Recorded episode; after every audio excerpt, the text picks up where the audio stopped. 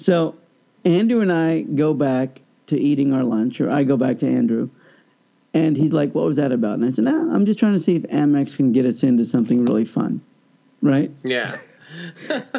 so 20 minutes later, they come up to us and they say, okay, so here's a situation. You two have been invited by American Express to a luncheon on a private yacht. The luncheon is only for 30 to 35 people, right? On this huge yacht. I don't mean a small yacht, I mean a very large yacht, right? Like if you had this boat, if you had this boat in Jaws, they wouldn't have said we need a bigger boat.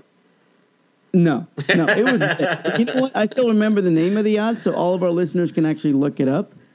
The name of the yacht is Lady Joy. Mm.